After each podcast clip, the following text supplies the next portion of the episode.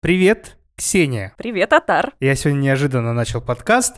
Это подкаст «Не один дома», подкаст про хорроры, про самые интересные и неинтересные хорроры в мире.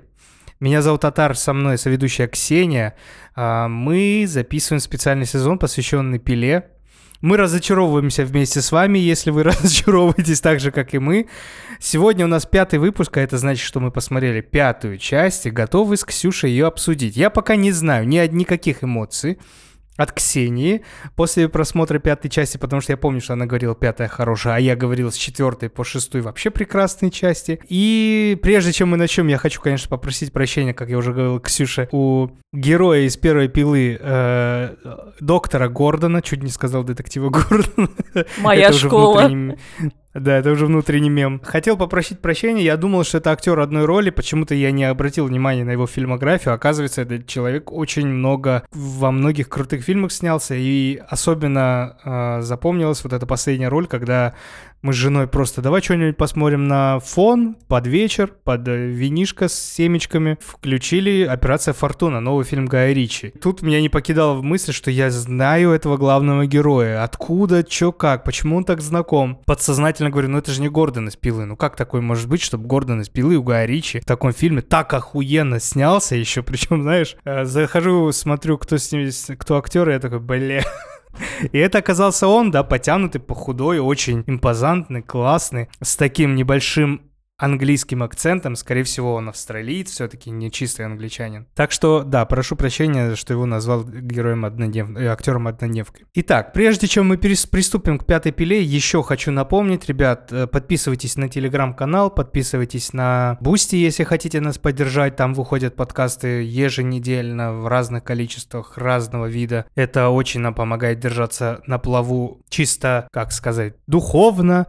Но еще было бы хорошо, если бы это помогало помогало нам еще дензнаками все поддерживать нас. Поэтому подписывайтесь на Телеграм, на Бусти, подписывайтесь, если хотите, на четверг, четверг, как правильно сказать? Четверговый. На четверговый просмотр фильма ужасов. Мы смотрим фильмы ужасов, кайфуем вместе с подписчиками канала подкаста «Не один дома». Спасибо за то, что вы есть, спасибо, что слушаете. Я надеюсь, к тому моменту, когда это все будет выходить, прослушивания не упадут от того, что вы слушаете про пилу. Я надеюсь, вам это будет так же интересно, как и нам с Ксенией при записи. Ну и мы приступаем.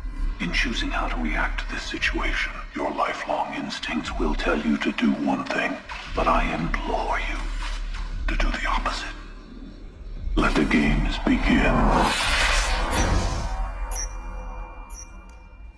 Has to die.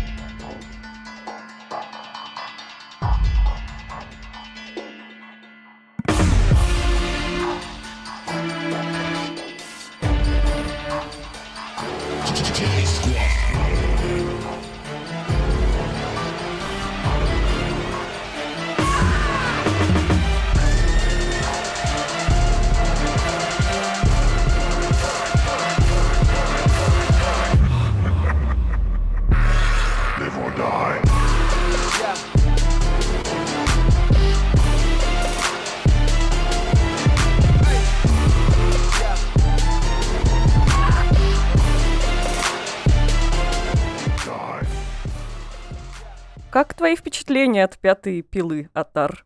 Я не могу сказать, что я доволен. Я так аккуратно, аккуратно сказал это все.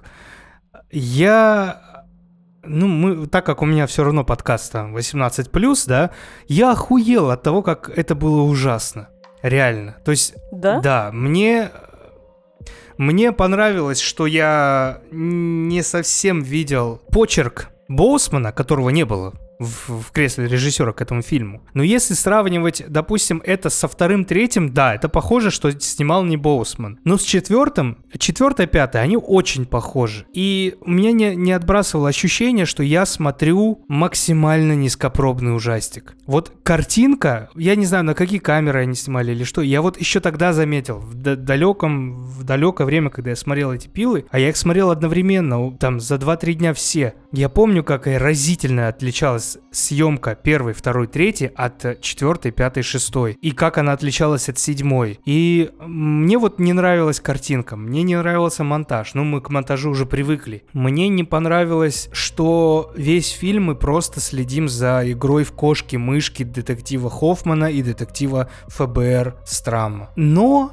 при этом я не могу сказать опять-таки, как и про все предыдущие фильмы, что мне было неинтересно. Мне было интересно, но почему-то я, я думал, что мне будет очень интересно. Но в этот раз мне было менее интересно, чем предыдущие фильмы. Э, хорошо, что многие ответы, которые были заданы в предыдущих фильмах, были отвечены в этой части. Да. Многое замкнулось, некоторые кольца закрылись, но я вот не, не понимаешь, я когда начал разбирать, я в этот раз прям детально так а, отнесся к этому. Я видел столько несостыковок вот в сценарных, вот столько, что мне стало грустно от того, что вообще от грустно от того от осознания, что вообще люди смотрели, на что они столько денег тратили. Ведь этот фильм тоже заработал отлично денег, 113 миллионов долларов при бюджете в 10 миллионов долларов. В общем, это, наверное, все мы расскажем в этих э, более детально, когда к, к сюжету подойдем. Я еще хотел бы попросить, давай попробуем сегодня сжато более рассказать да, это все. давай попробуем. Более, менее детально, потому что, мне кажется, здесь того не стоит. Но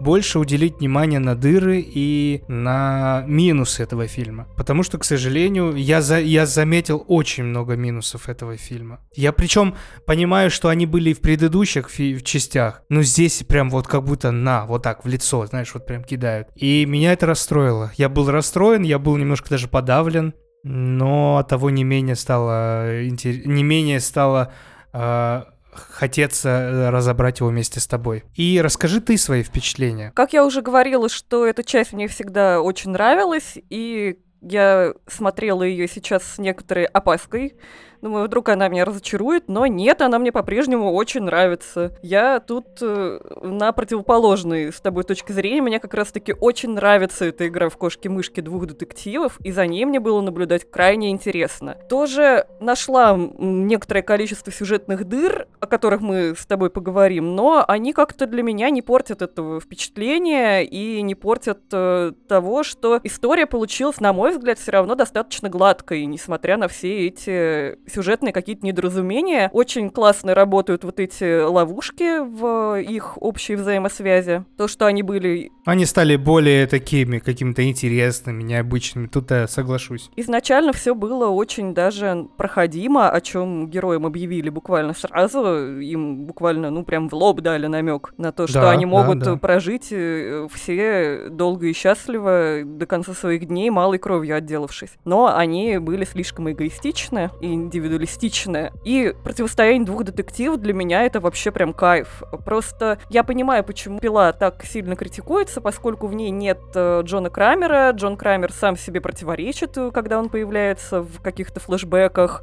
Очень жестко. Я над некоторыми моментами прям хохотала в этот раз, когда он там говорит про то, что у меня нет никаких личных интересов через секунду. Кстати, подставить э, доктора Гордона, пожалуйста. Как бы, да, разочаровываешься в Джоне Крамере, и Вообще, с предыдущей части э, пилы меняют вообще как будто бы свое настроение немного и становятся совсем другой историей, не похожей на то, что мы видели в первых двух частях, скажем так. Потом оно начинает еще меняться, и сейчас это скорее, правда, какой-то детектив с элементами ну, насилия, чем фильм, вот даже не знаю, как описать, вот чем первые фильмы. Первые фильмы были вообще другие по настроению, по режиссуре, по, по подаче истории. Здесь как будто история другая, но она существует существует в этой вселенной, она мне очень нравится. Я буду заступаться за фильм. А, а, нет, это наоборот прекрасно, что у тебя другое мнение, это хорошо. При, притом у нас нету цели прям спорить друг с другом, да? Мы Конечно. просто обсудим и какие-то общие точки найдем. Я опять-таки никак не переубедить первые впечатления, первые ощущения, да?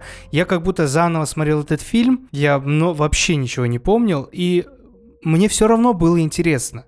Поэтому хочешь не хочешь, заплатив за этот билет, да, ты все равно получаешь то, что, за что ты платишь.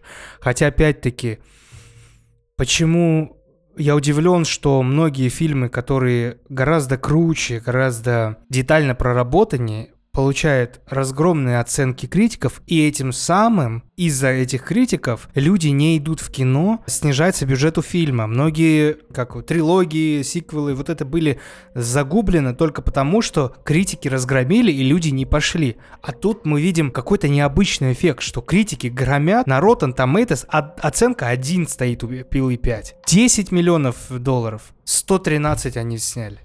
То есть люди все равно идут. И э, раз в год снимать. За год я, наверное, мы можем сни...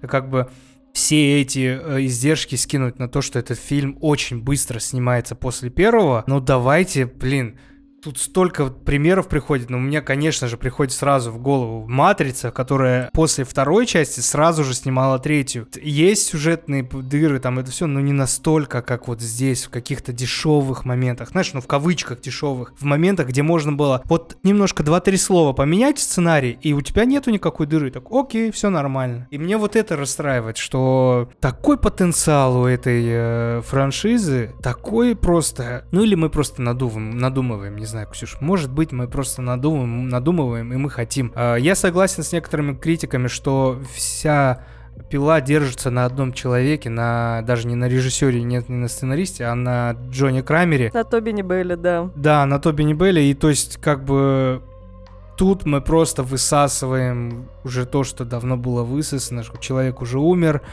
до сих пор продолжается вот это все, и это, мне кажется, ну, такое себе. Ну, блин, а с другой стороны, я и киноделов могу понять. Вот тут такая, знаешь, вот на двух стульях как будто хочется усидеть. Тут и их можешь понять. Ну, им дали маленькие деньги, они уже поняли, что это приносит денег. А что, это работа, я зарабатываю деньги. Я думаю, Ли Боусман может не снимать фильмы всю свою оставшуюся жизнь уже. Ему деньги все равно с пилы будут кап. Ты знаешь, мне кажется, можно эти, эти фильмы просто устарели сейчас для нас, как для зрителей, потому что появляются другие жанры. У нас уже больше насмотренности, сейчас модные другие абсолютно хорроры такие уже считаются, ну, действительно какими-то уже старенькими, скучными. Потом, подражая Пелены, снимали подобного очень много, и сейчас кажется, что это что-то, ну, такое уже предельно стереотипное и шаблонное. И да, основная критика, которую я читала в отношении этой части, именно в том, что в ней нет э, Крамера как персонажа, ну, такого не, не флешбэчного скажем. И действительно, э, как сказал бы Леонид Коневский, это уже совсем другая история, но в то же время, если бы мы продолжали все это с Джоном Крамером, возможно, это было бы просто топтание на месте. И хорошо, что не боятся экспериментировать, вводить новых, как мне кажется, ярких и интересных все-таки персонажей, к которым, конечно, надо привыкнуть. Но эти оба детектива для меня, они прям очень убедительные, за ними интересно наблюдать. Тут вопросов нет. Э, что Страм, что Хоффман в этом фильме великолепны. К сожалению, да. Ну, то есть, я так... Почему к сожалению, да? Мне хотелось бы почему-то их вот... Э, ну, мне не нравится Хоффман. Он охеренный актер, он охеренно выглядит выглядит в кадре, но мне он не нравится. А Страм мне не нравится своей тупостью просто нереальной. При он этом, дуболом. А, он дуболом, но при этом мне очень интересно следить за небольшим совсем развитием Страма и с тем, как э, справляется с трудностями детектив Хоффман. Вот несмотря на то, очень в одном кадре, в основном они бычат друг на друга где-то, ты чувствуешь между этими двум, двумя персонажами огромную химию, что они заинтересованы в том, чтобы друг друга потопить. И это очень круто. И веришь в то, что они друг друга ненавидят, то, что они друг друга пытаются переиграть. И это психологическая игра совсем с другим настроением, чем испытание для вот жертв, которые они ценят свою жизнь. И за ней было наблюдать даже интересней для меня. Ну, посмотрим. Посмотрим. Давай попробуем. Я очень хочу вот больше а, обсуждать, нежели чем рассказывать сюжет. Поэтому давай вот так. Давай расскажем одну из один из лоров вот этого э, фильма. Это историю э, развития детектива Хоффмана. Да, мы будем немножко э, нелогичны в плане сюжета, х- сюжетной хронологии, но будем логичны в плане пояснения для слушателей, которые с нами нас сейчас слушают. Спасибо вам большое. И при этом мы будем не неправы. Мы будем вполне правы, потому что весь фильм, блядь, это полное отсутствие хронологии какой-то. У меня голова просто вздулась от того, что я не понимаю, вот это сейчас мы смотрим настоящее или предыдущее, или, нас, или что.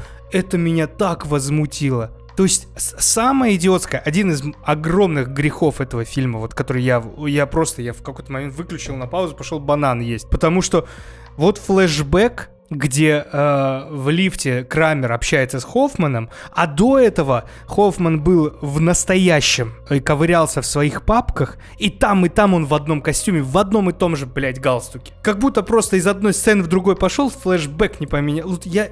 Что это такое? Короче... Ах... Поэтому мы будем немножко не хронологично. Давай расскажем историю детектива Хоффмана. Давай. Итак, у нас э, существует детектив Хоффман, который трудится спокойно в своем отделе полиции. И у этого детектива есть любимая сестра, которая встречается с э, таким бэдгаем, и этот бэдгай по имени Сет однажды ее жестоко убивает. Для Хоффмана это огромная трагедия, потому что нам говорят, что у него кроме этой сестры больше никого нет, он ее очень любил, такие у них были близкие отношения, а этот э, негодяй Сет получил сначала 25 лет лишения свободы, но его таким каким-то образом отмазали, что он через 5 лет вышел на свободу. Я посмотрел по законодательству, невозможно за убийство так сильно снизить срок посидки, так что еще один мне, косяк. Мне ну, это, кажется, это возможно. вообще херня. Это вообще На полная самом херня. деле. Ну, даже если, ради бога, это вообще не страшно. Ну, как бы окей. Это художественный прием. Да и вообще, это американское законодательство, знаешь ли, там черт ногу сломит. В одном штате так, в другом штате по-другому, да. И, значит, э, Хоффман не может с этим смириться и хочет э, устранить своего вот этого врага Сета. Да, в нем заиграла месть. В нем заиграла месть, потому что он говорит, что нам надо, чтобы совершилось правосудие. По его мнению, правосудие в этом маленьком сроке отсидки не совершилось. Он делает ловушку и обставляет все так, что как будто бы это ловушка пилы. Убивает таким образом, это мы про ловушку тоже расскажем, вырезает пазлик, все делает, как будто это Джон Крамер сделал. Его же привлекают к этому расследованию. Такой, о боже, я же знаю, это же Сет. Он убил мою сестру, ничего себе, вот тогда. Ни у кого не закралось просто сомнений в том, что умер человек, который убил близкую сестру детектива, и что детектив может ну, быть соучастником. Это было далеко не первое преступление пилы. И, как говорится, сначала, сначала ты работаешь... Конечно, нет, они скинули сначала просто... ты работаешь на зачетку, потом зачетка работает на тебя. У него уже был... Он говорит, что я 20 лет как детектив. Видимо, с репутацией у него все... Кто будет на него думать? Здесь я не вижу ничего. Да, я буду заступать драться за этот фильм. Мне он нравится. Ради бога, ради бога. Я, про...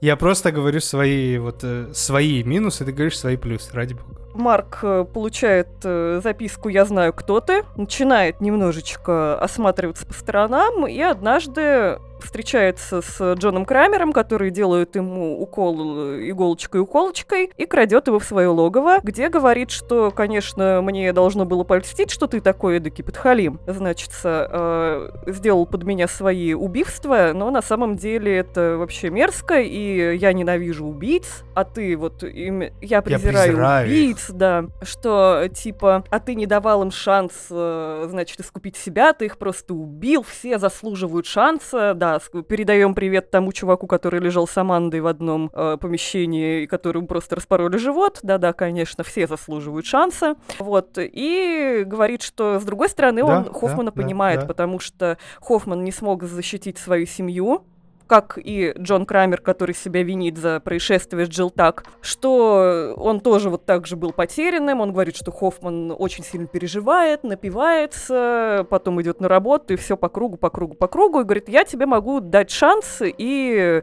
ты ценишь жизнь. У Хоффмана в этот момент приделано ружье к шее, на спусковой крючок нажимает э, Джон Крамер, ружье не срабатывает, и он говорит, значит, ему потом, что вот, э, мы можем научить тебя ценить жизнь, и другие должны ценить жизнь. В последний момент осознать ценность, а не просто быть убитыми. И говорит, что он э, дает, значит, шанс на искупление, и это ни, ни в коем случае не шантаж, при этом, что или ты пройдешь курс ре- реабилитации и будешь э, мне помогать в моих вот этих испытаниях, или же ты арестуешь меня и сядешь сам, потому что я тебя, конечно же, сдам. Звучит как два стула, ну, все понятно. И при этом, ну, говорит э, Хоффман рационально, что, говорит, а если я тебе сейчас ножичком почикаю, и Крамер говорит, ну, тогда бумаги все в нужных местах, тебя все равно посадят. Таким образом, Хоффман все-таки вербуется и становится помощником Джона Крамера. Два момента. Ты рассказала историю, я рассказываю сейчас фильм. Первый момент. Мы не понимаем, когда Хоффман, ну лично я, я не знаю, но я не думаю, что я прям настолько туп. что мы видим, когда Хоффман получает записки «Я знаю, кто ты», мы не знаем, в каком времени он получает эти записки. Я знаю, кто ты во флешбеках, как он только познакомился с пилой, когда он только убил... Сет Бакстер. Сета Бакстера убийцу своей жены? Или это после Не того, жены, как... сестры. Сестры. Или после того, когда уже, ну, настоящее время. И это меня... Вот я запутался, понимаешь, в этот момент. Он дважды получает эти записки. Дважды, да, да. Первый раз э, как раз после убийства, но до того, как... Э, до событий первой части. Получается вот так пилы. Вот, вот. А вторую ну, вот записку это, он вот... получает после того, как э, спасает девочку, его награждают. Да. А оно же, оно же, как бы, понимаешь, ну там, там флешбэк показан цветока, э, цветокором, который меняется, он становится более э, таким белым. Но оно не считывается сразу, если это не прям напрямую. То есть надо думать. И это мне не понравилось, что фильм хочет меня заставить думать, ну, не в тех местах, где надо. Знаешь, вот лучше бы они заставили меня думать в других местах, ну, не вот в этих. Это ладно. И второй момент, что мне не понравилось, что он детектива Хоффмана взял просто так. Но он взял, он не, не сделал над ним испытания. И вы этим самым понизив значимость Аманды Янг, которая прошла испытание первый раз, чуть ли не умерла и реально могла исправиться. А тут как будто бы на момент пятого фильма, мы же не знаем, что пока дальше будет, на момент пятого фильма мы не понимаем, где испытание Хоффмана. И третье, что сейчас до меня дошло, не, не было никакой связки с четвертой частью, где детектив Хоффман получает кассету от пилы. Она будет позже, в следующем фильме. А насчет того, что Хоффман не прошел испытание, да, я, во-первых, э, согласна, на что нам кассета из четвертой части намекает, что это вообще не, не ок ситуация, и что он должен пройти свои испытания. Но мне кажется, что это как раз делает его гораздо ниже в глазах пилы, чем Аман. Хоффман ему удобен. Джон Крамер в этих э, последних частях предстает как человек э, очень двуличный на самом Полностью деле. Полностью с тобой согласен. Когда он говорит вот реально Хоффману про то, что вот, э, типа, у меня нет никакого личного интереса, когда показывает, как э, Марк помогает э, ловить чувака для испытания с армированной лентой из первой части, который там сидит очень драматично, э, я ломал стекло, как шоколад в руке, вот это все. Я ломал стекло! Режет себе руки, они его хватают, э, и Хоффман не хочет смотреть на эти мучения, пока что он еще не прошел вот этот вот порог. И ему говорит Джон Крамер про то, что в этом нет ничего через секунду такой. Вот, кстати, нам мешает детектив Тэп, подставь вот Гордона, пожалуйста, который вот меня еще не долечил, надо было только добавить. И много таких, у него там каждый второй, которого он крал, так или иначе завязан с ним. Это история мести во многом, которую он прикрывает тем, что он всех перевоспитывает. Ой-ой-ой. Очень разочаровывается. Крамере прям очень сильно. Я помимо двуличности личности хочу еще добавить. Мы все думали, и, наверное, многие те, которые сейчас не пересматривают пилу, думают, что Крамер безумно хорошо разби- разбирается в людях. Но пятая часть мне еще больше доказала, что он нихуя не разбирается в людях. И некоторых людей он просто так завербовал. Просто. Потому что он завербовал доктор, это, Марка Ха Хоффмана, детектива, не проделав испытания, а потом пред, предъявив ему, что ты что, забыл, и ты, все, ты все-таки тоже пройдешь испытания. Он потом Аманду Янг он взял, она тоже скатилась. Короче, я к тому, что, ну, если ты прям хочешь идеально, видимо, что-то у тебя плохо работает, раз тебе приходится для того, чтобы наказать своего подопечного, взять еще одного подопечного, а чтобы этого наказать, взять еще третьего подопечного. И так у нас собирается круг, круг людей, которые э, э, связаны с пилой, но при этом, ну, живут своей жизнью. Ну, короче, тут можно списать на рак мозга, наверное, что у него немножко... Ну, я, я просто удивлен, что он просто людей берет и... Мне кажется, что он ага, они его... не столько воспринимает их каких-то как учеников и как преемников, продолжателей своих традиций, а они скорее для него а, бесплатная рабочая сила, которая, ну, типа, тащить это все, устанавливать, он уже старый. Они расходный материал, который который отработан, умирает, и он Я согласен. Так нет, ради бога. Но это не является тогда тем, что он говорит, что, ну, все говорят, он все знает, он каждый шаг предугадал. Нет, ребят, он не каждый шаг предугадал. Он просто, чтобы э, исп- избавиться от того, что он, у него есть ошибка, он добавляет еще одного персонажа, который подстраховывает. Вот ошибку второго человека. Если будет у третьего человека ошибка, он даст, добавит четвертого, который сделает ошибку. И так будет в седьмой части, я это вот хорошо помню. Угу. Ну, к тому, что, ну, немножко осядьте на землю, ну, не такой он прям гениальный. Он гениальный тем, что он мега харизматичен, он э, со своей, своим видением, он эдакий Джокер, у которого есть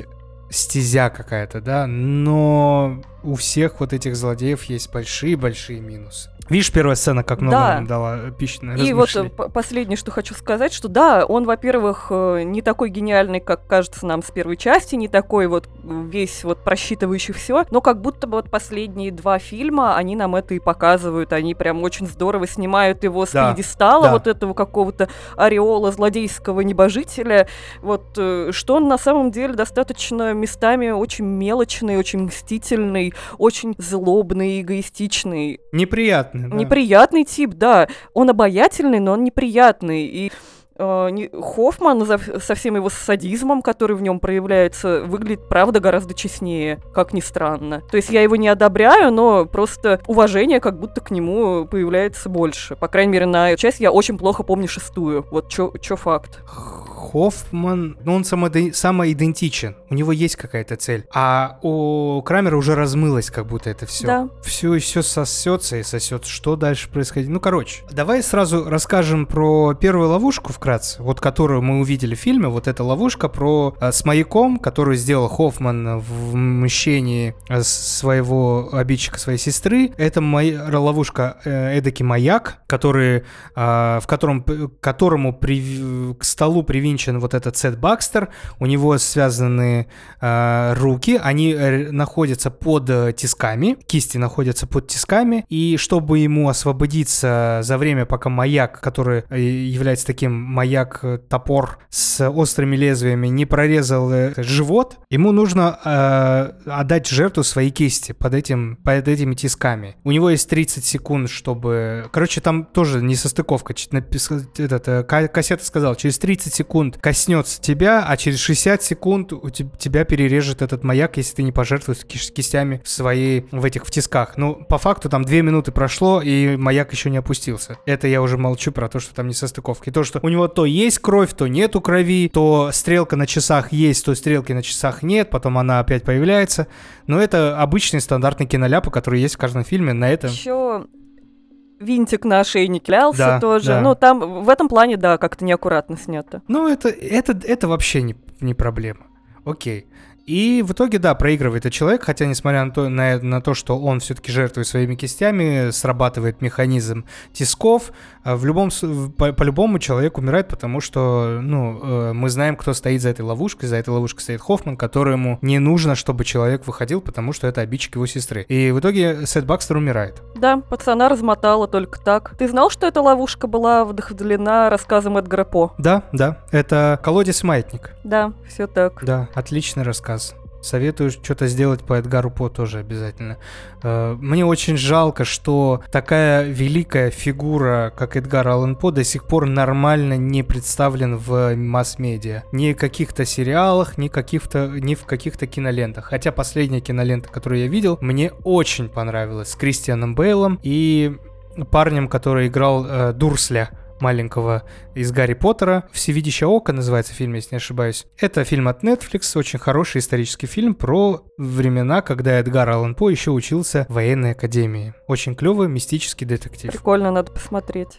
In choosing how to react to this situation, your lifelong instincts will tell you to do one thing, but I implore you to do the opposite. И вот в этой истории детектива Хоффмана у нас закрываются некоторые дыры, первых трех фильмов мы видим, что в основном во всех ловушках помогал ему детектив Хоффман, а не Аманда, как нам казалось. Да, но у них было плюс-минус равное распределение обязанностей. Где-то там он помогал, где-то да. она. Предлагаю сначала обсудить, может быть, ловушку пятерых, а потом поговорить про детективное переплетение. Вот давай, да, быстро пройдемся по ловушкам пятерых, потому что они... Я до сих пор, блядь, я не могу понять, зачем они нужны были в этом фильме. Кроме того, чтобы показать охеренные ловушки местами, интересный ход мысли, как можно было выйти из этих ловушек. Все, я больше не понял. То есть я такой,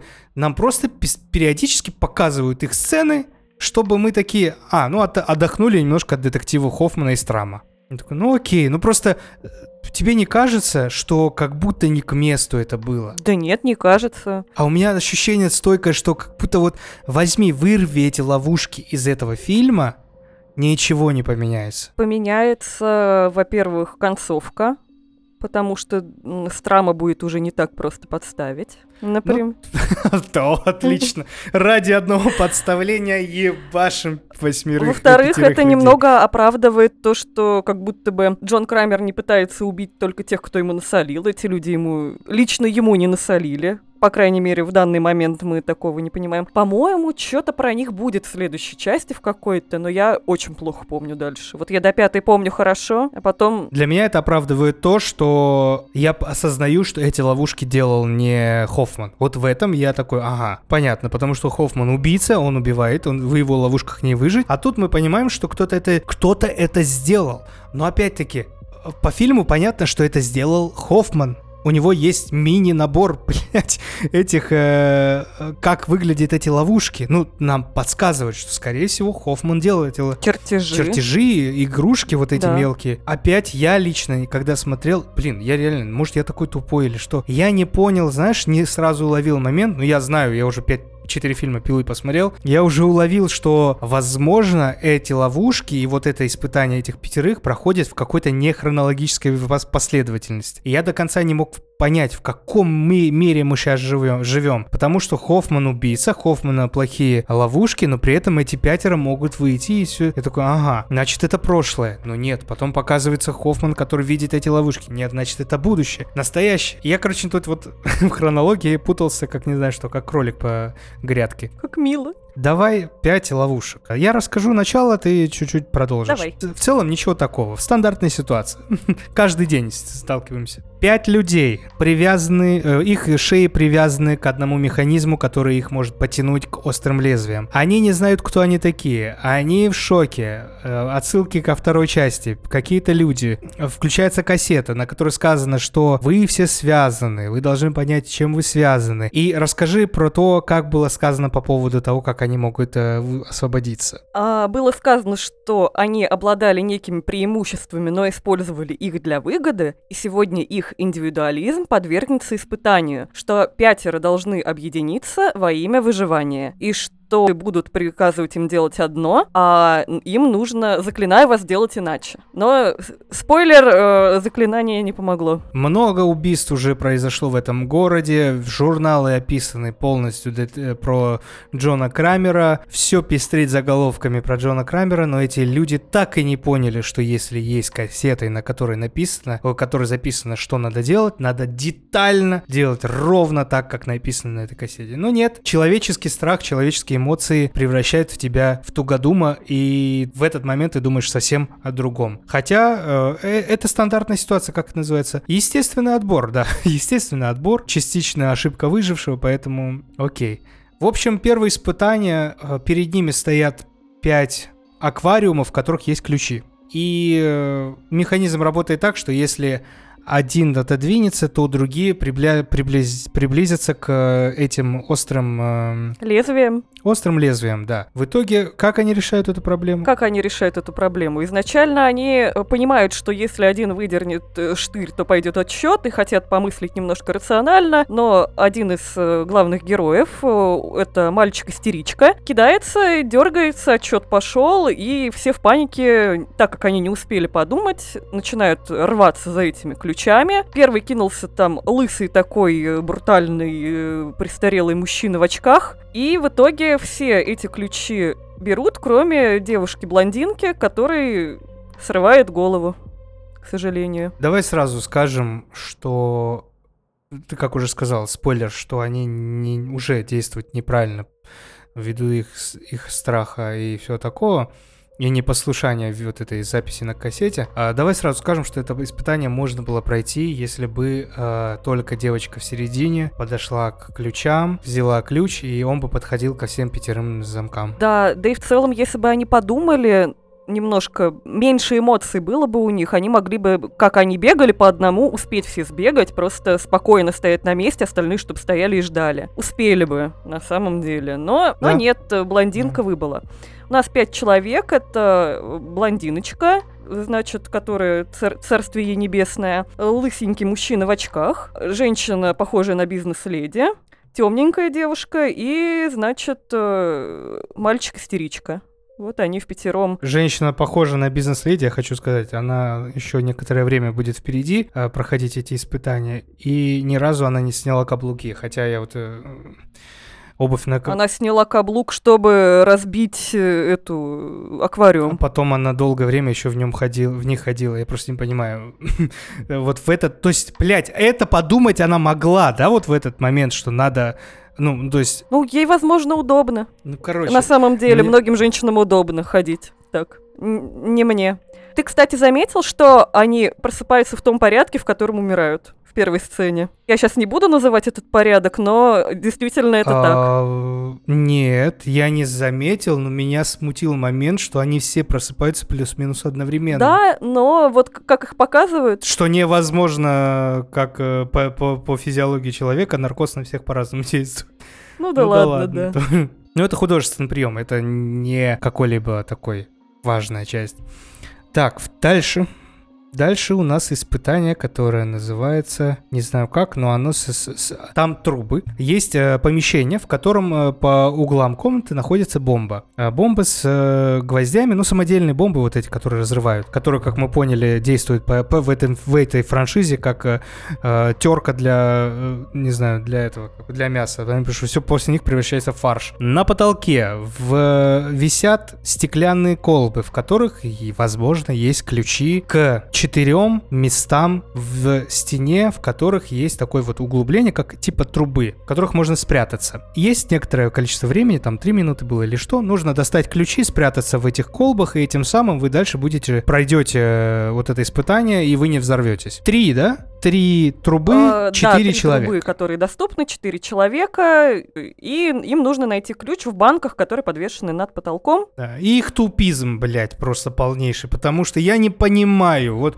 вот, ты, вот тут я не, вообще не соглашусь ни с одним оправданием этой сцены, но как, блядь, можно было не понять, что в этой трубе могут поместиться два человека. Потому что лысый такой злой, такой злой. Согласна, а девушка уже чисто, ну, убрала агрессора, на самом деле, убрала угрозы, потому что этот вообще, ну, типа, кукушка, все только в дурку вперед. Начал бесноваться вместо того, чтобы спокойно поискать эти ключи, начал э, всех отпихивать, бить. Э, но пока он э, остервенело разбивал эти эм, банки над потолком, девушки-то эти ключики-то подбирали, искали и быстренько забрались. Внутрь, напоследок наградив ударом по голове этого лысого парня и забрав мальчиш- мальчишку-истеричку вместе с собой в эти штуки. Дело в том, что э, даже в логике этого лысого дурака вообще ничего не проскакивает, потому что, как он говорил, эта игра, он э, надо играть по, как он сказал, выживет только сильнейший, поэтому надо типа играть, ну этим самым в его словах проскальзывало, что он говорит, я, я слышал о предыдущих этих всех, тут надо быть вот так, и тут должен выиграть сильнейший. Но при этом он как будто не слышал, что все испытания должны реально быть прослушаны, аккуратно, все такое. То есть, ну, какая-то выборочная херь. Ну и в итоге поплатился за это. Действительно, да, тут может быть, э, давай оправдаем чуть-чуть эту сцену тем, что люди не успели подумать, что там могут поместиться два человека, потому что тот сразу начал бесноваться, вот этот лыс. Начал бесноваться, а у них была всего минута на то, чтобы найти эти ключи, и ты тут уже бережешь э, свою жопоньку, а не думаешь о ближнем своем. Хотя вот как раз урок-то и не усвоен, который изначально пытался Джон Крамер да, им да, преподать. Идем дальше. Третья ловушка, она, если не ошибаюсь, их уже осталось три человека трое. Третья ловушка это ловушка с э, ванночкой и электропроводами, да? Да, но сначала хочу поставить перед тобой вопрос. Давай. А они могли вообще из э, комнаты номер два, в которой только что уже взорвались бомбы, никуда дальше не ходить? Ну, типа, бомбы уже взорвались, а что идти? Вот А они же, вот. они же с самого начала поняли, что типа игра надо играть по-любому, чтобы выжить. А то есть, Но подожди, целом, а если бы они остались? Их подгоня... А если бы они остались, что Ну, кто-нибудь спасет потом. Двери они не запирают в следующей комнате, значит, там не начинается отсчет, бомбы не взрываются. В этой комнате, в которой они находятся, бомбы уже взорвались, типа safe space. Ну опять, опять, вот я об а, этом опять какая-то ту, тупняк. Вы играете по правилам только тем, которые вы сами себе выдумали. Если уж вы делаете все, ну идите в первую комнату, послушайте снова кассету. Блять, ладно. Ну в первую комнату они уже не могут вернуться, ну, да, ну дверь ну... уже заперлась, а вот в этой постоять спокойно, вот тут я не понимаю, что им мешало остаться остаться там, поскольку дальше их подгоняли везде вот эта вероятность того, что бомбы взорвутся, и все, всем пиздерики настанут. Будет фарш. А тут уже как бы все свершилось. Чё, чё, куда? У них нет какого-то газа, противоядия. Вот, да. вот этот момент, да, резонно, меня сейчас покоробил. Резонно, резонно, да. Но они об этом не думают и благополучно идут в следующую комнату, закрывают с собой дверь, игра началась.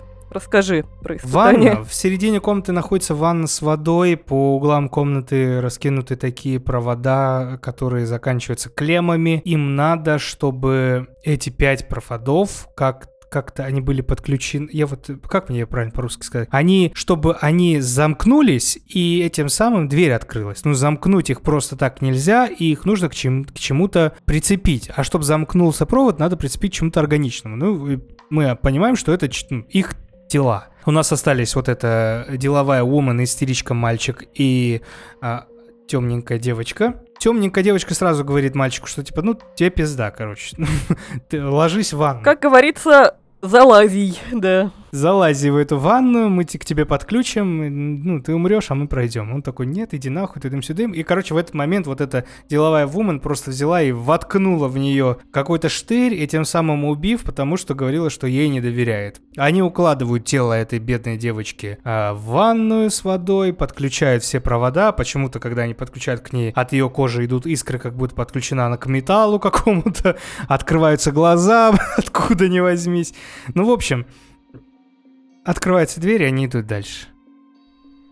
Да, как идут дальше. Если бы они остались все в пятером в этой комнате, то э, каждый подключил бы клемму к себе, ток бы был не настолько большой, но дверь бы при этом все равно открылась, и все бы они остались живы. Да, были бы в порядке и прошли бы к следующему испытанию, которого очуменное название «Жертвоприемник крови». Мне так нравится. Да, да, жертвоприемник крови тоже я... Мне нравятся в, в, в этом фильме все испытания за эрудированность, интерес, но мне не нравится, как не продумано местами. Там смысл такой, что в середине комнаты находится пять таких э, э, соединений, в которых э, есть, как эта пила называется? Циркулярная. Циркулярная пила, да. В каждом из вот этих э, маленьких таких образований, короче, стол вот с этими мелкими образованиями под каждую руку, под пять человек, и в каждой из них находится циркулярная пила. Снизу приемник крови, такие прям вот э, круглые эти стеклянные колбы. И смысл в том, что надо пожертвовать своей кровью, чтобы чтобы там опустилась вот это под давлением количество крови опустилась, опустилась банка, и тем самым открылась дальнейшая дверь. Тут, конечно, сразу много вопросов к тому, что они хотели сделать, что вообще... Короче, как я помню, даже если потеряешь вот совсем немного крови, то ты все равно уже окочуриваешься. Это первое. Второе, что если даже немножко засунешь руку в такое вот помещение, вот в эту циркулярную пилу, и это начнется, тебя шок схватит мгновенно. И тебя прям ну, ты вырубишься точно, дальше уже ничего не будет это. Ну, короче, они как раз в этом испытании понимают, особенно вот эта девушка деловая, понимает, что все надо было делать вместе, что они все делали изначально неправильно, и пока не готовятся засовывать свои руки в бензопилы, они все-таки до них доходят, чем они всем связаны, что а, все они связаны с тем, что связаны со смертью восьми невинных людей. В связи с тем, что там здание было, которое выкупили, про которое написали, ну, каждый из них был связан с этим, с пожаром этого здания, в котором были восемь человек. Да, но фактически как поджигают ветхий фонд, э, зачастую, к сожалению, в России такое бывает, чтобы потом построить какую-нибудь элитную новостройку. Такая же ситуация, и этот мальчик истеричный был наркоман, который считал, что подожжет заброшку, а это была не заброшка. И они виновны в смерти восьми человек. И в конце, перед тем, как засунуть в эти руки-разрезуки свои ладошки, они говорят о том, что фактически они заслужили оба тут быть, они это признают. Туда засовывают, отдавая свою кровушку. Это хороший момент фильма мне понравился, когда он прям вот искренне, я ему да. поверил в этот момент, он искренне сказал, говорит, мы заслужили быть здесь, в этой игре. И это хорошо. В общем, они засовывают руки, действительно дверь открывается, но пацан вроде бы не выдерживает. Кажется, что да. А девушку в конце находят, но мы к этому еще вернемся чуть-чуть попозже. Вот такое испытание. В целом все. Это, да. да, это второй параллельный сюжет, который идет в этом фильме, который тоже, да, имеет место быть. Ну, я, наверное, а, столько внимания ему не уделял, но раз есть, обсуждаем то, что есть. In choosing how to react to this situation, your lifelong instincts will tell you to do one thing, but I implore you to do the opposite. Дальше давай поговорим про детектива Страма.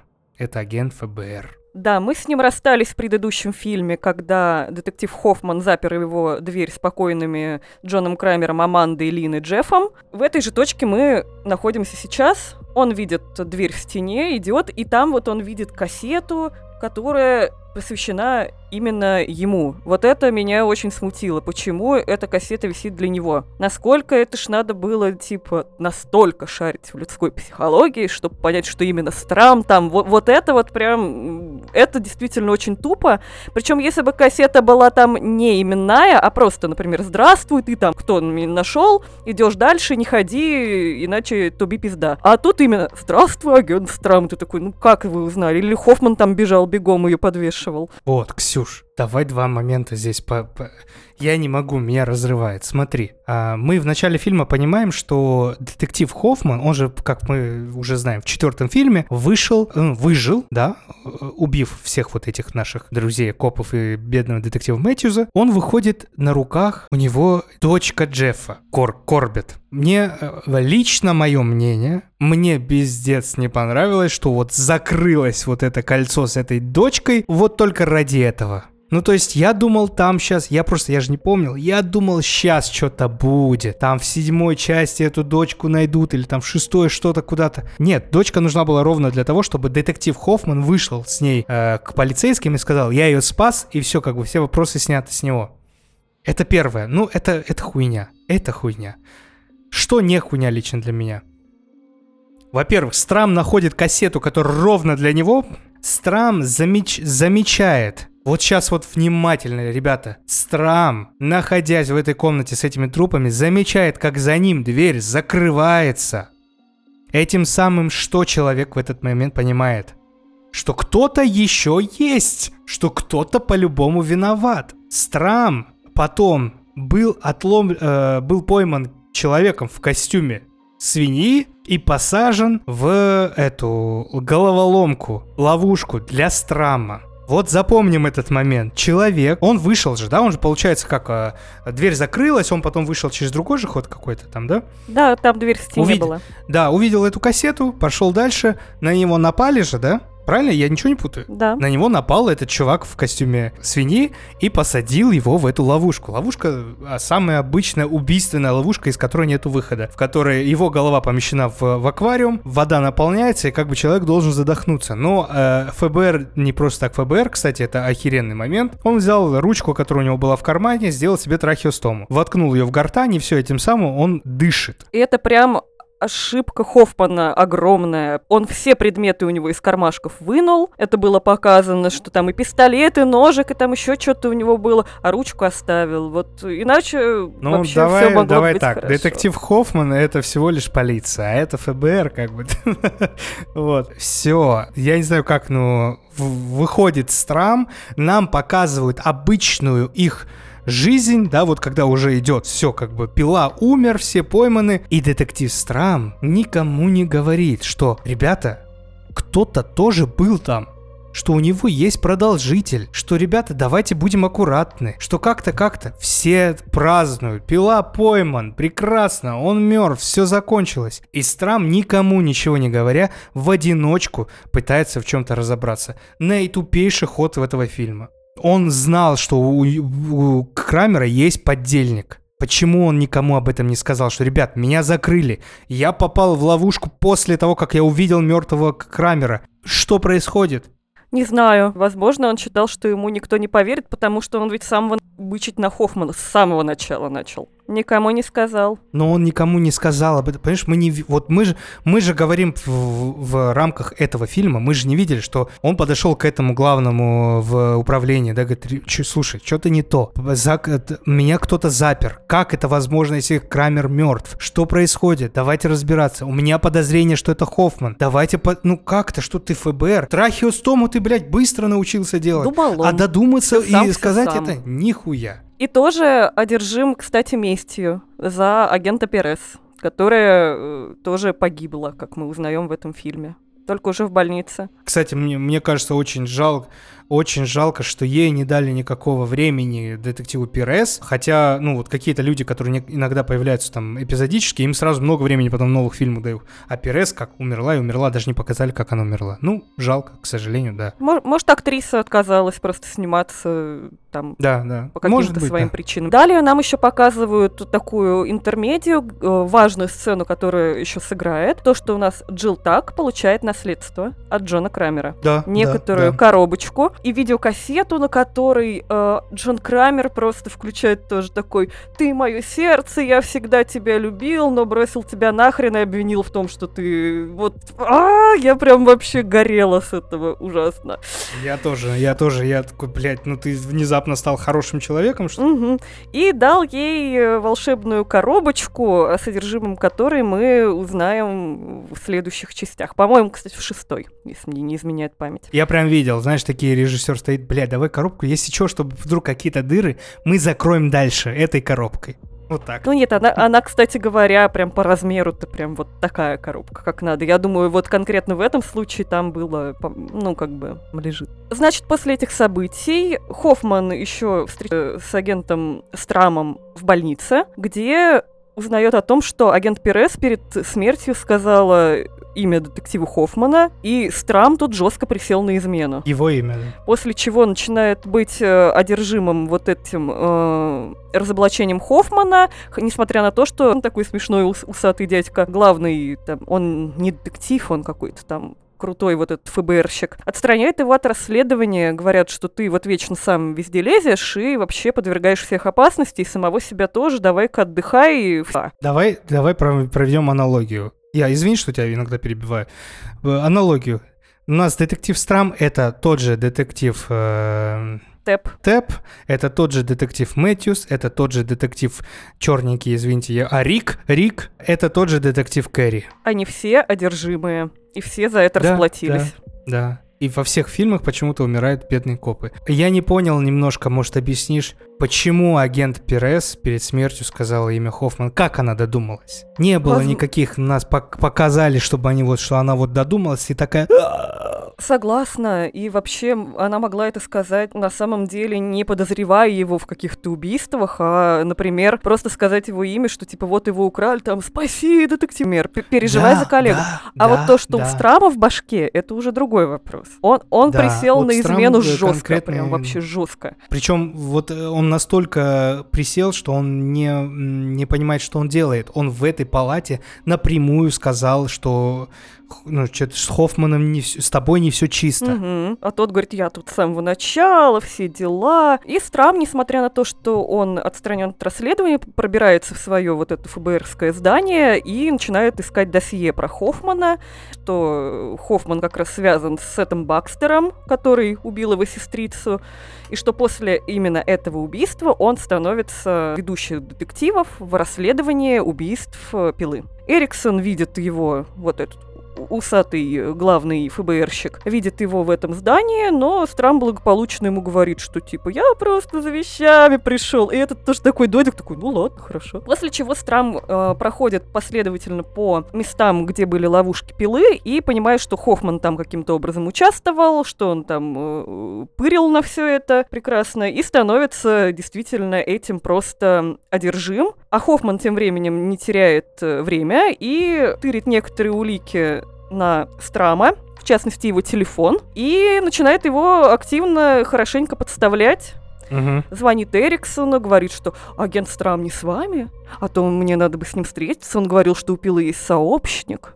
Ой, ничего себе. А потом еще подливает... Ну да, мы видим, что Хоффман максимально пытается подставить получается. детектива Страма. После чего еще подливает масло в огонь Джилл Так, которая приходит к агенту Эриксона и говорит, вообще-то Страм за мной следит. И Эриксон такой, пу-пу-пу, что-то с этим чечиком точно не так. Ну и таким образом, да, да. в итоге Хоффман делает так, чтобы агент Эриксон подумал, что это Страм путем там телефонных звонков и при, привел его в место как раз, где окончилась у нас э, ловушка пятерых. Эриксон находит там девушку с этой рукой, которая у нее похожа на клешню краба уже. И звонит и объявляет в розыск детектива агента Страма, поскольку считает его пособником э, пилы. Страм же э, э, приходит э, на след Кофмана и попадает э, в последнюю финальную ловушку, да, ловушка, которая должна была проверить доверие Страма к Хоффману. Научился ли он доверять? Расскажешь про нее?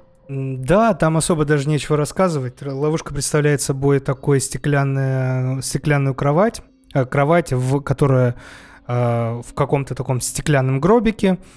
И в, в этой эта кровать осыпана внутри э, стеклом битым детектив э, Страм включает кассету, сказал там голос пилы, что так и так, это последнее испытание, чтобы выжить тебе надо лечь в эту, вот в это, в этот, ну давай назовем его стеклянный гроб э, с, с покрытый стеклами. Тебе будет больно, но окей.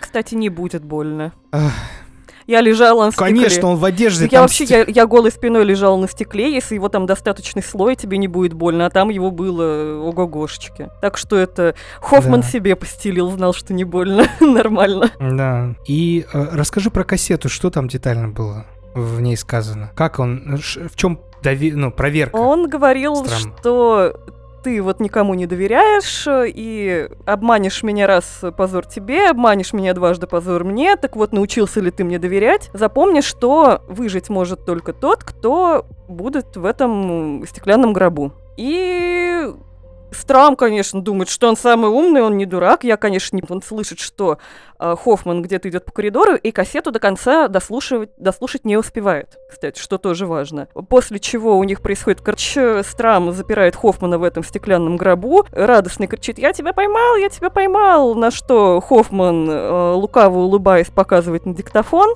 тот включает, дослушивает и говорит, что э, так как ты, если ты мне не, не поверишь и не доверишься, то ты исчезнешь без следа, а все мое наследие перейдет тебе. И что происходит дальше? Дальше да, дальше происходит непосредственно ловушка. Стены этого помещения, где находились эти двое, а, начинают смыкаться, а место под гробик этот стеклянный открывается, и гробик спокойно прячется под в, под э, как пол. под пол, да. А, и все, и детектив Страм оказывается в этой ловушке, его прижимает. Я не знаю, как, конечно, можно было, каким надо быть ген- инж- гениальным инженером, что в какое-то просто помещение сделать гидравлический пресс, блядь, это, конечно, полный пиздец. Но пресс можно сделать, но не гидравлический. Это нужно такие иметь мощности. Ну ладно, окей, это тоже художественный прием смыкаются И ловушка стены. очень эффектная, прям. Да, да, картинка красивая, для картинки все супер. И смыкаются стены, умирает детектив Страм. Скажи мне, пожалуйста, вот сейчас у меня вопрос появился. Кто да. сделал это? Кто приготовил этот гробик?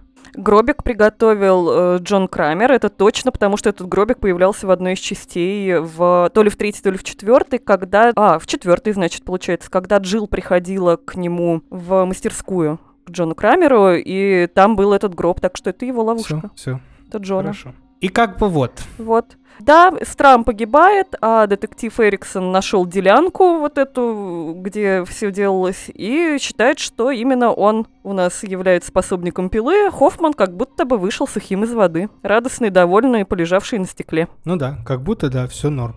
Вот итог. Мы э, вкратце, чтобы, может, уже люди запутались. Три основных действия, ребят. Основное действие — ловушки, вот где в пять человек двигаются, в итоге выживает одна девушка. Второе, второе действие — это интермедиа и экспозиция детектива Хоффмана, как он становится способником пилы, который, как он помогал пиле с самого начала, чуть ли не с первых ловушек помогал пиле становиться э, ну, делать его вот все эти злодеяния. И вторая часть — это расследование детектива Страма, которое приводит к тому, что он узнает, что детектив Хоффман на самом деле является пособником пилы.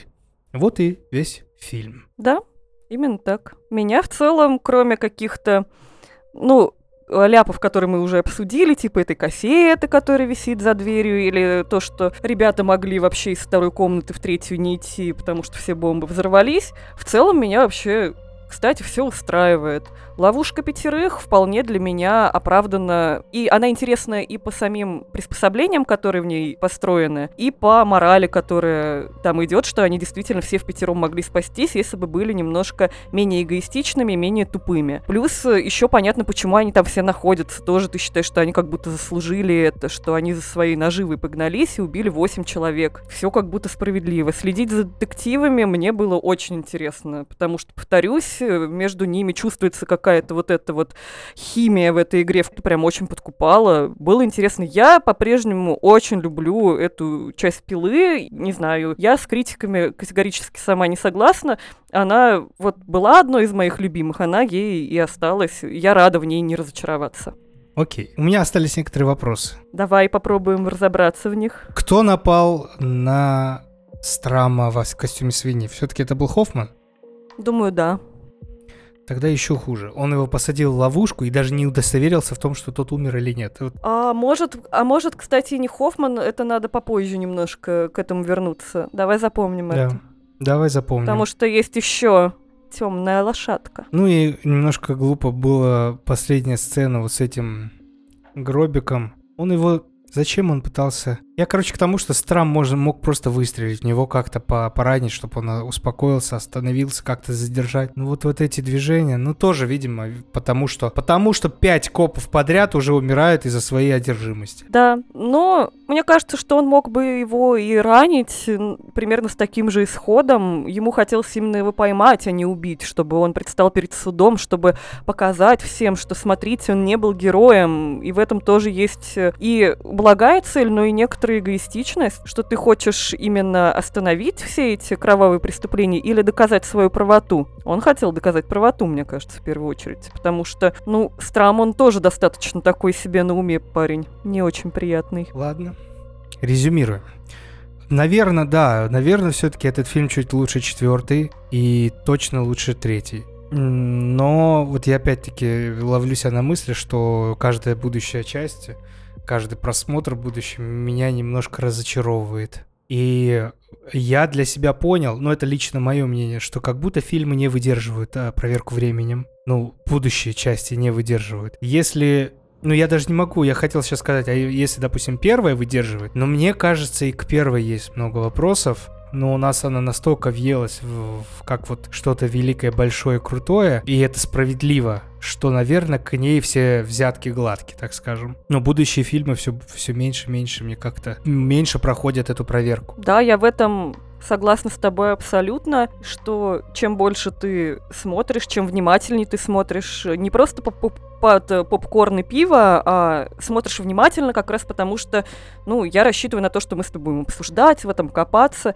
и дырок находится, к сожалению, очень много, и то, о чем ты порой не задумывался, потом прям очень здорово расстраивает. Но эту часть я вот все равно, правда, нежно люблю, и вот она у меня где-то вот с первой в любимых, прям правда. Я думаю, на этом мы можем закончить. Э, я очень бы хотел, чтобы реально люди смотрели до выпуска по подкаста, просмотрели этот фильм и вместе с нами погружались в это, потому что это интересно. Интересно посмотреть ваше мнение, ребят, которые вы прослушали, посмотрели. Пишите ваше мнение в нашем телеграм-канале. Можно спокойно написать комментарий, а, подискутировать, пообщаться. Мы добрые, не ругаемся, ничего. Мы принимаем каждое мнение, уважаем каждое мнение, поэтому пишите спокойно. Хотите голосовой записать? Вставьте, мы в спецвыпуске обязательно э, выложим ваше голосовое без имен. Могу исправить ваш голос. И в специальном выпуске, допустим, на Бусти, мы можем выложить э, комментарии к этому, к этому сообщению и спокойно его обсудить. И хотелось бы сказать спасибо всем, кто послушал. Я надеюсь, вы также кайфуете от э, погружения в эту франшизу так так же, как кайфую я, и надеюсь, кайфует Ксения. Я очень а, кайфую вообще. Да, вот есть такой... Я очень хочу дальше только такое записывать. Мне очень нравится каждый фильм разбирать. И даже несмотря на то, что не все фильмы хорошие, есть, есть что обсудить. Сегодняшнее обсуждение, я думал, будет э, меньше, я думал, будет менее таким активным, но оказалось намного таким... Э, много чего открыло, приоткрыло. Да, все так. Поэтому подписывайтесь на, на подкаст, подписывайтесь на площадки, которые, на которых вы подписаны, которые вам удобно слушать подкаст. Мы есть почти на всех. Подписывайтесь даже на YouTube, мы выходим и на YouTube. Присоединяйтесь к нам по четвергам на просмотр фильмов. Присоединяйтесь к нам на Бусти. Этим самым вы поддержите подкаст и сделаете его только лучше и получите много дополнительного контента или просто можете нас обрадовать, потому что мы все это делаем на наши кровные энтузиастские дензнаки. Вот. А, спасибо. Спасибо. До встречи в следующей пиле. Да, на следующей неделе. Всем пока. Пока.